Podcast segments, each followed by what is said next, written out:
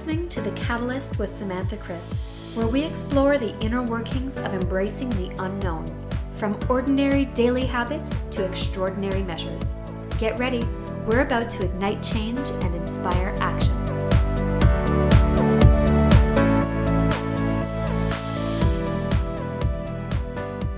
Welcome back, everyone. This week I am joined by life coach Robert Pardi. Robert is someone who strives for change and excellence in everything he does. His tagline is to be possibility in action. Born in New York City, Robert has also lived in Abu Dhabi, Dubai, Rome, and now lives in a small town in the middle of Abruzzo, where both his family and Madonna's family come from. It was in 2014, several years after his wife's death, that he could no longer ignore his dream to live in Italy. Contrary to the advice of others, he left the security, a job, regular income, and the community he built in Dubai and moved to Italy without knowing Italian or his next steps. This is where he pursued another dream of his, which was to become a coach. Robert, welcome to The Catalyst. Hey, Samantha, thank you very much. Robert, in just that short bio, it seems that life has taken you on one hell of a journey. It, it, it definitely has. I have to say that um, one of the best things about the journey itself has been the ability to see many different aspects of my own personality come forward. And um, I, I think if if we really think about it everyone probably goes through a grand journey whether it's it's moving to different countries or things that have happened to me or other things i think we all live a journey. So um, but it, it has been rather interesting. Mm-hmm. so let's go back to the beginning because i think that's often where our relationship with change begins. And you've been open about your difficult relationship with your father. What was that like and how do you think it influenced your view on change Wow, great question. And I have to say, it is it is one of the fundamental building blocks, or was one of the fundamental building blocks of who I became. And um, the relationship itself was growing up with with an, with an alcoholic father, which um, created an extreme amount of uncertainty. Hmm. So not knowing whether or not I was going to come home and be beaten or come home and be, you know, smothered in kisses. Mm. So at a very young age, I, in, in, in a way, there was no consistency. And I had to learn to, to deal with inconsistent behavior and uncertainty in life. Now, of course, speaking about that as an adult, it comes across much differently.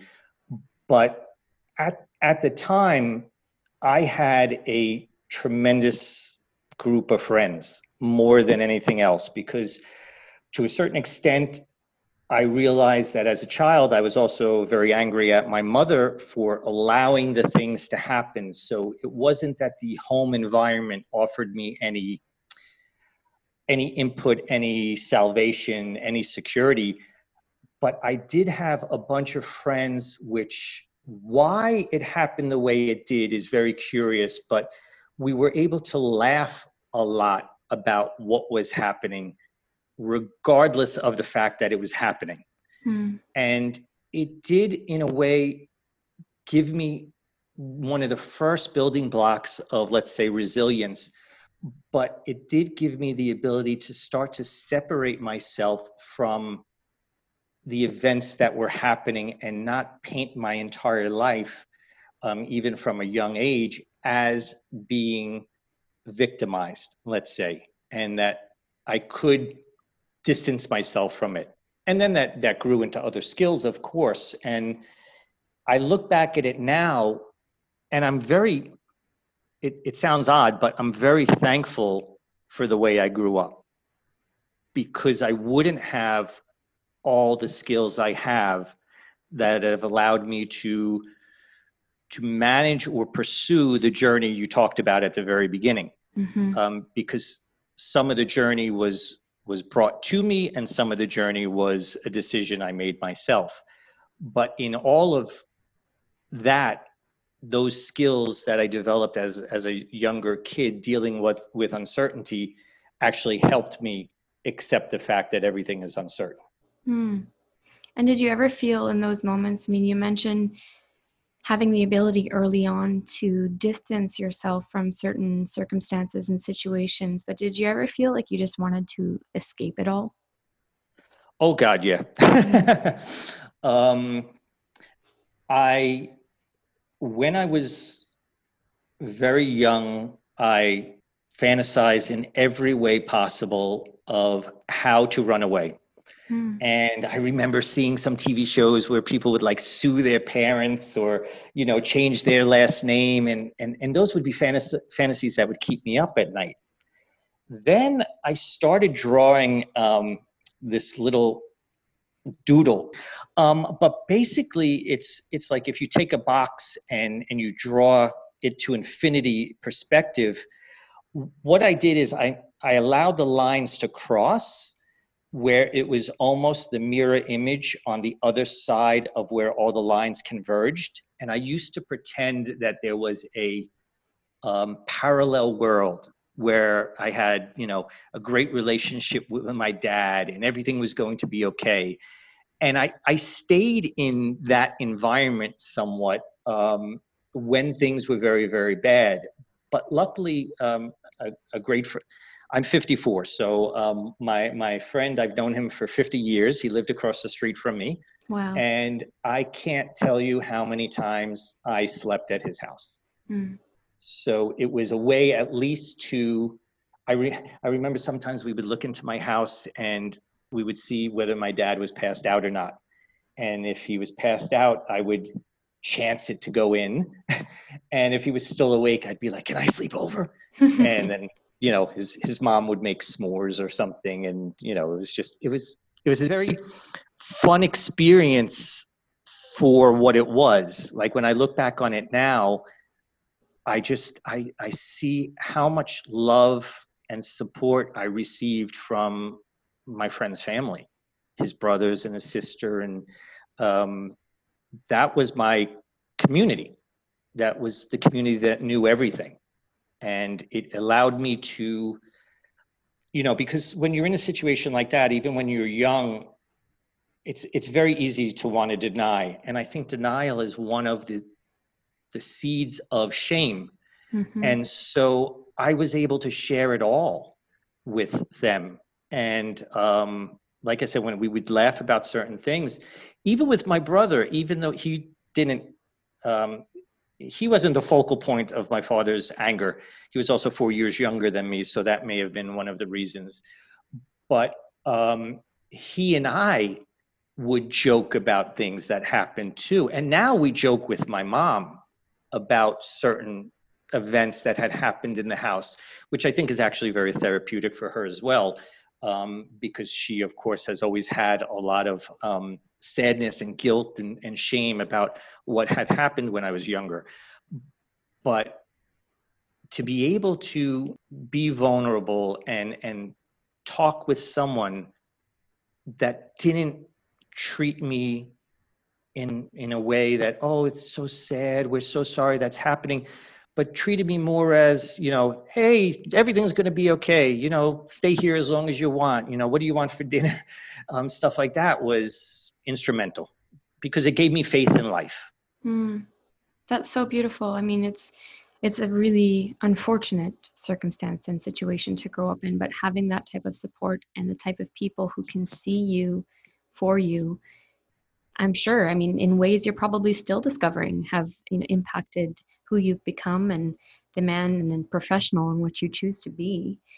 And somewhere along the way, you developed a belief that money was the answer to some of the problems that you were facing. And I think that's a belief that many people have. You know, if, if only I had more, things would be different. And once I earn more, then things will change.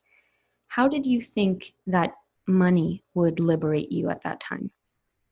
Um, Great question, and and and something something I have to say that it was deeply rooted inside me that um, it it became a default.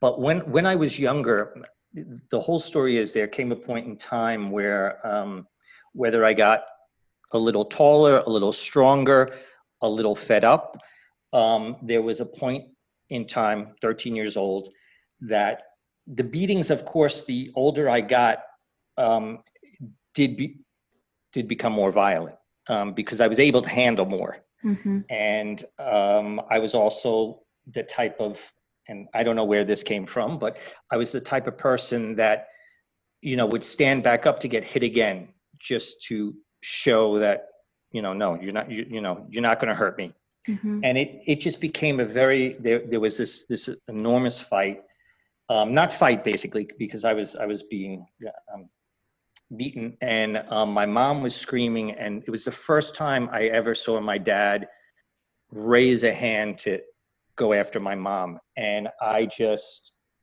some sort of strength came over me and i was able to it seems like i threw him across the room but um and i was on top of him and I hit him and he was shocked more than anything else. And I told him, I said, if you ever touch me again, I'll kill you.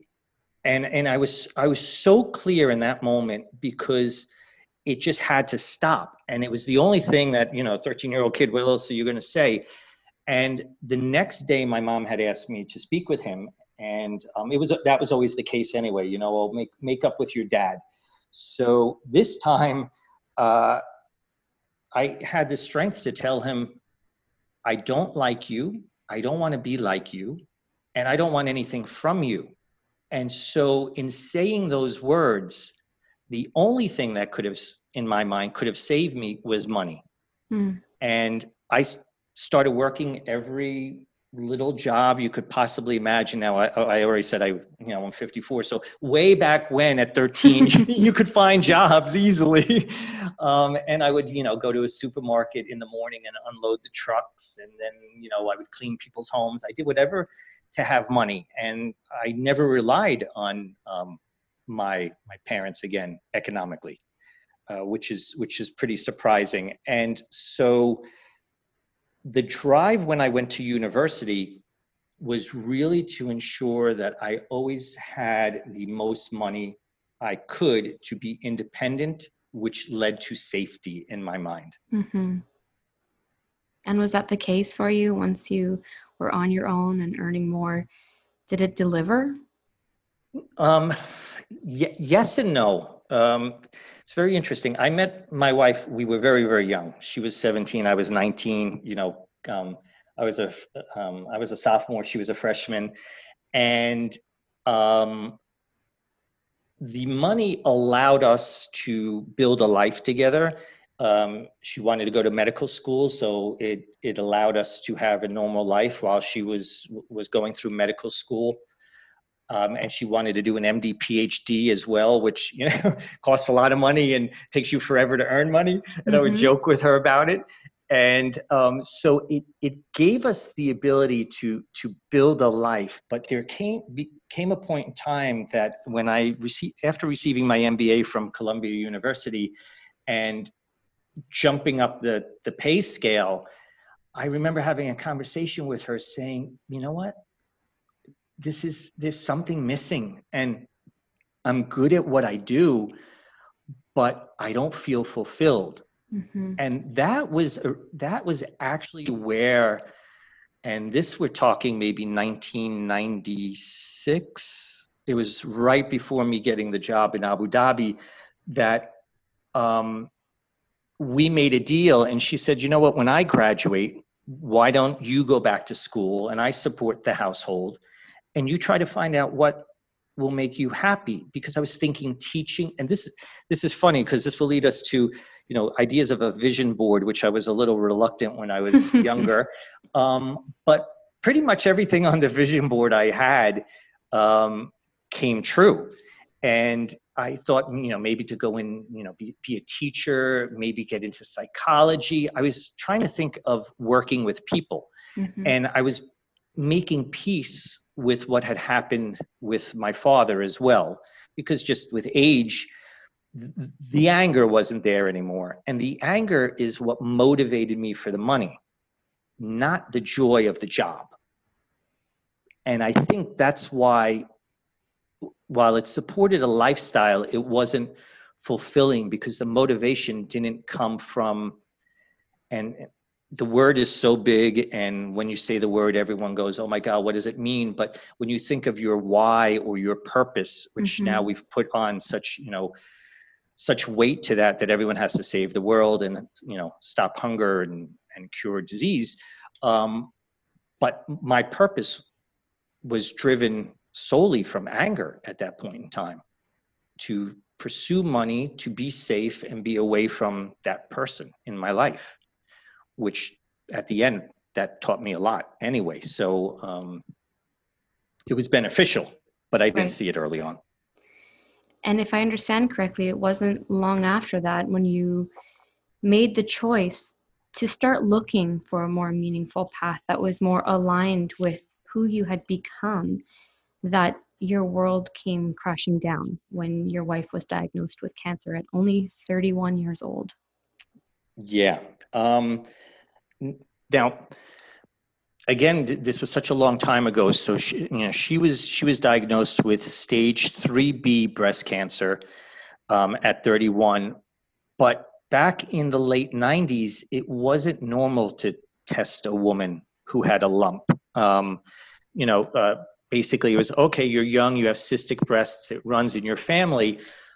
Um, and it was all it was all a culmination of a bunch of things, which is so interesting because while I was thinking, and this is sometimes I I have become a very spiritual person in throughout all of this, and and I realize how sometimes life is giving you things to help you that you don't even know what's around the corner, but you're going to need what you have um, or what it's giving you, and mm-hmm. so. I was thinking of maybe going back to, to school to be the teacher or whatever. She was getting close to graduating. She was just about to finish her, her PhD and I was offered a job in the Middle East. And we discussed the pros and cons. And basically, she said, and we both agreed, you know, what an experience financially, but also they were giving me a lot of vacation time. And I took the job in the Middle East, putting the idea of maybe changing my career um, on hold. And when she finished her PhD, she came to live with me in the UAE in Abu Dhabi um, so that we could spend a year, to, it was a two year contract, so we could spend the last year just enjoying the, the benefits of the expat life in Abu Dhabi. Well, to get a visa, uh, a residence visa, you have to go through a physical in the UAE. And we just decided, eh, it's been a long time since you have a, had had a real physical. Let's do a real one.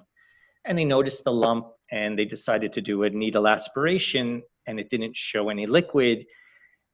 I saw her face because she had already been studying and I was like, oh, this is not a good sign. And I'm like, oh, come on, let's just ignore it. You know, it's everything's going to be okay. And then they decided, they told her, you know, they're going to have to remove the lump.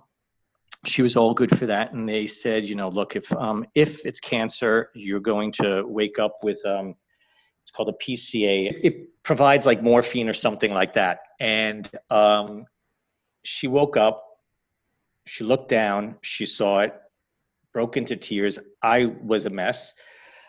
Um, and that's when really life just in an instant it it is like you you see a dramatic shift like it stopped and the angle of everything moved to like the right or the left, but it was a complete shift. Like everything mm-hmm. shifted all at once. Um, and so that led me to, of course, it made no sense to change careers because um, financially, I figured we would need the money. And um, she decided to pursue something uh, in a very aggressive way, which she they had originally told me, uh, which the interesting thing was because she was a, a, a, Western woman in the Middle East, in Dubai, she had the surgery, um, and she was so young that the male doctor preferred speaking with me first. Mm. And um, in a way, she was the type of person that only wanted to know she was doing her best. She, she didn't even look at her her grade. I used to fill out on her college, um, her medical school applications, like the score on her MCAT, um, her GPA in college. She said I, she never wanted to know her grades. Hmm. She just wanted to know she was doing her best. So um, I then became the caregiver. I became also the decision maker uh, to a certain extent because she was very clear what she wanted to do. And the purpose of my life changed. And that's why the idea of purpose sometimes it's I have a, I have a, an idea and a belief what I think purpose is, but purpose was no longer money. At, at that point in time, it had completely vanished, and I you know I was still doing my job and everything else, but my purpose then became caring for for my wife in whatever way I could, and that overrode everything. Where when she you know when she passed away. Um, it was it was very hard for me to find my footing mm-hmm. um, be, because of the change, the dramatic change in purpose. Let's say. You mentioned on your website that after she had passed, you went down a little bit of a reckless path. What was that like for you? Oh God, that was um, it was it was it was shocking to tell you the truth when I became aware of what I was doing. Um, because the now I believe when we're confronted with anything, when we especially when we're confronted with life is short, there probably are two main choices. To take life by the hand and build it into something beautiful, or to realize that, you know, it's going to end soon and to party hard, for lack of a better word. Mm. And um, I was so empty when she passed away. And I think when I look at it, I realize that part of it was having been asked to really make the decisions for her, which at the time, I have to tell you the truth, everyone asks me about that all the time. Um, it's horrible to use the word joyful, but it was such a gift I was giving her that it never felt heavy. It never was burdensome to do that even when you know i remember a time that the doctor called me and asked me to come to his office and he never asked me to come to his office and his office was eight blocks from our apartment in new york city and i cried the entire eight blocks and i walked into that office knowing he was going to tell me her her time was running out mm-hmm. she had mm-hmm. originally been given a three month a three year um, lifespan and it was 11 years by the end but anyway so that recklessness I moved to Dubai. Um, I again was making a lot of money. I didn't see a future. I, I, I actually, somewhere in my mind, also thought, oh, I'm going to be one of those husbands that dies soon after because, you know, how, how can I go on with this big emptiness in my life? Mm-hmm. That I started, you know, traveling all over and dating all the wrong people and um, drinking, which was something that you know, when you think about my childhood, um, was, was amazing. The quantity I was drinking, and I was doing everything to numb myself. Um, mm-hmm. I started tattooing myself for absolutely no reason, except for the fact that, to be perfectly honest, the needle for that one moment actually made me feel somewhat alive. Wow. And then one day I was I was in Dubai and I had a ticket to Bangkok and um, I don't know. I decided to go see the movie Eat, Eat, Eat, Pray, Love, um, because it was one of my wife's favorite books, and um, she spent her last 40th, her last birthday, which was her 40th. We spent it in Rome and in India. So the first two scenes are Rome and India, and I'm a mess in the movie theater. Of course. and I think to myself, I need to go to Italy what am I doing? I need to go to Italy. I need to find myself. I need mm. to build a life. And I, I took the ticket, I changed it, I, I landed in Rome, and something just, it, it really did resonate with me that my my life was meant to move forward. And what i realized looking looking back is the recklessness to a certain extent was a young child inside me that was really angry that he didn't have his childhood. And it was the young husband that didn't get to really have his his wife in his life. And it was these expectations that were underneath because I had never grieved the death of her husband, the death of that person I represented. I didn't say goodbye to that life. I just mm-hmm. ran away from it and I ran to Dubai. And so once I was able to see all the different pieces and actually say goodbye and realize I'm somebody different now, the pieces started to fall into place to to build that life. And what came up was the dream that I had with her and the pact we had for me to go back to school. And that was to to get into something that I thought was valuable, whether it was teaching or whether it was at in the late 90s coaching wasn't really anything but you know there was more psychology but i thought about coaching and um, i actually when i moved to italy i started working with a life coach partly to learn italian to tell you the truth um, because I said, okay, you know, look, he doesn't speak English, and I have to express myself, and so let's try it, right? It's a, it's a, it's a free, it's, it's an Italian lesson, but it's also gonna, gonna help me, you know, find my path. And I, I found that there was such value in it, and I decided to pursue um, life coaching at that point.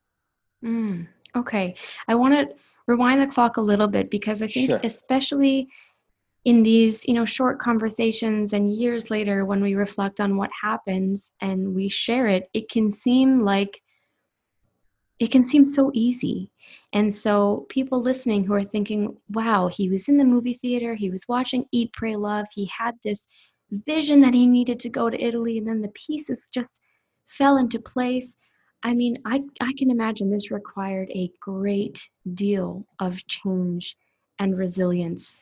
And as you have found your path at least you know the path that you're intended to be on at the moment and as a coach how have you taken what you've lived through the change that you've experienced the resilience that you've built and perhaps has been tested over the years to help others get through difficult times sure and i'm i'm so, I'm so glad that you brought up that point because yeah, it, it, it, it, was it was far from easy. What what I learned um, about resilience really was there were so many different pieces that I had to I had to redefine. Mm-hmm. So th- th- there, there, there was there was purpose, there was perspective. So what I was telling myself, what were my my real truths, and um, I remember my my coach. He actually asked me to go to this beautiful church in Rome. He said, "I want you to sit and look at the mosaic floor for two hours." And I was like, "Okay, wow, all right." Um, and I sat and I, I looked at the mosaic floor. And the next meeting, he said, "So what did you take away from it?" And the more we spoke about it, the more I realized that all the pieces were not perfect you know, this was a floor that was made 800,000 years ago or something like that. Um, by hand, they were all jagged, not cut perfectly, but the whole mosaic itself was beautiful.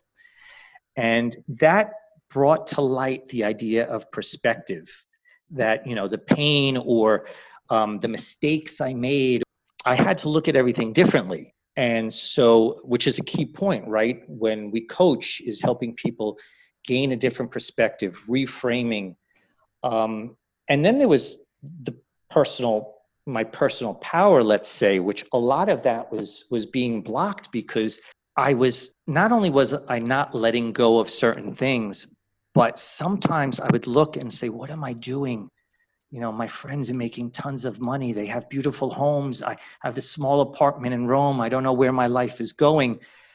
Talking myself out of things because I was holding on to what the vision of what my life should have been instead of saying and looking forward with curiosity. So, mm. a lot of times when I work with people, I try to help them reconnect with curiosity because I think that's very important and it's something we lose as children. Um, we're usually more curious as children, and I don't think I had much curiosity when I was a kid. When I decided, you know, I just needed to try to make money and I became an adult in a way at that period of time.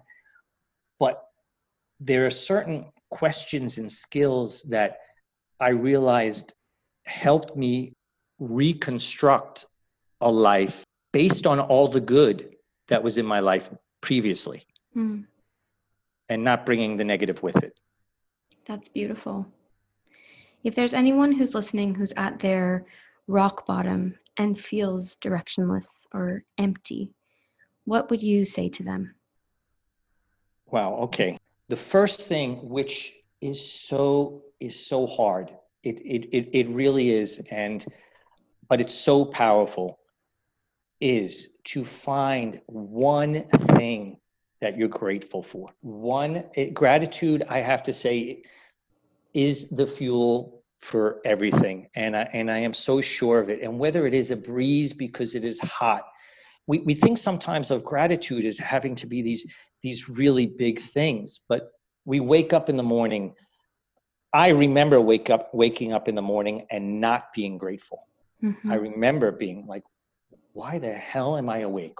Why did God let me wake up today? Because it's only another day of pain and suffering. And then when I started to realize the littlest thing, an ice cream I'm eating, wow, this is this is really good. Um, so I think that one of the most important things is is gratitude, and the other thing is to is to reach out. When you're when you're at rock bottom and i've said this a few times um, over the years i'm a big superhero harry potter fan. And um, when we are at rock bottom at least I'm uh, talking from my own point of view but actually have seen seeing it in a lot of my, my clients we tend to want to isolate. And we tend to want to hide from everybody and everything and if you think about Superman, if you put Superman in a really dark well where he gets no sunlight, he loses his power.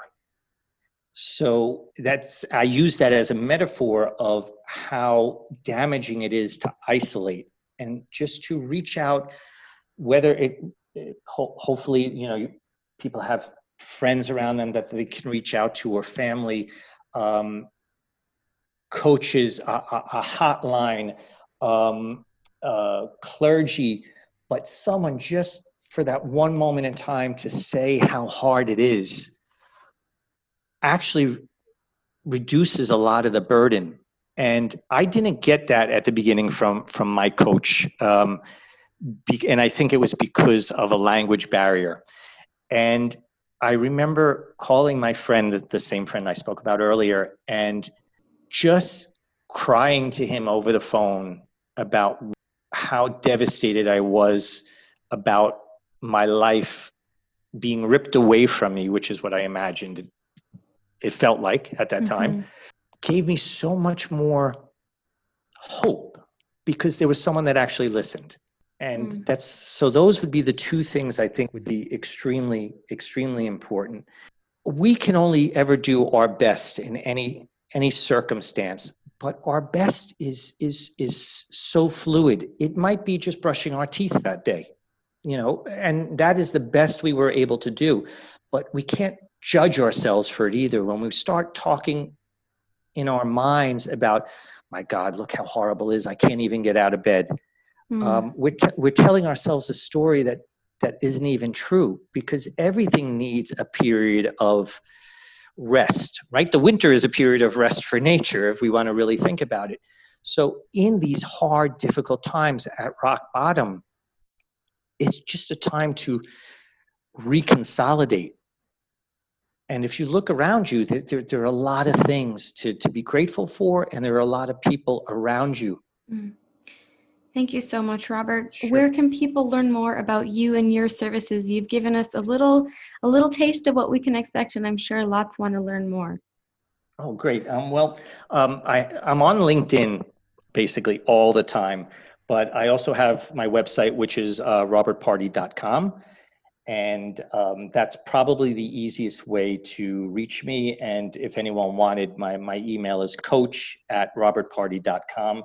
I'll make sure to link the LinkedIn profile, the website, as well as add your email in the show notes. Robert, thank you so much for being on the show with me today.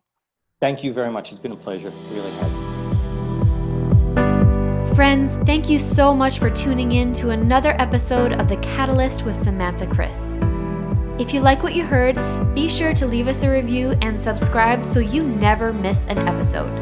Until next time, I hope you're feeling a little more equipped to lean into the unknown and take inspired action.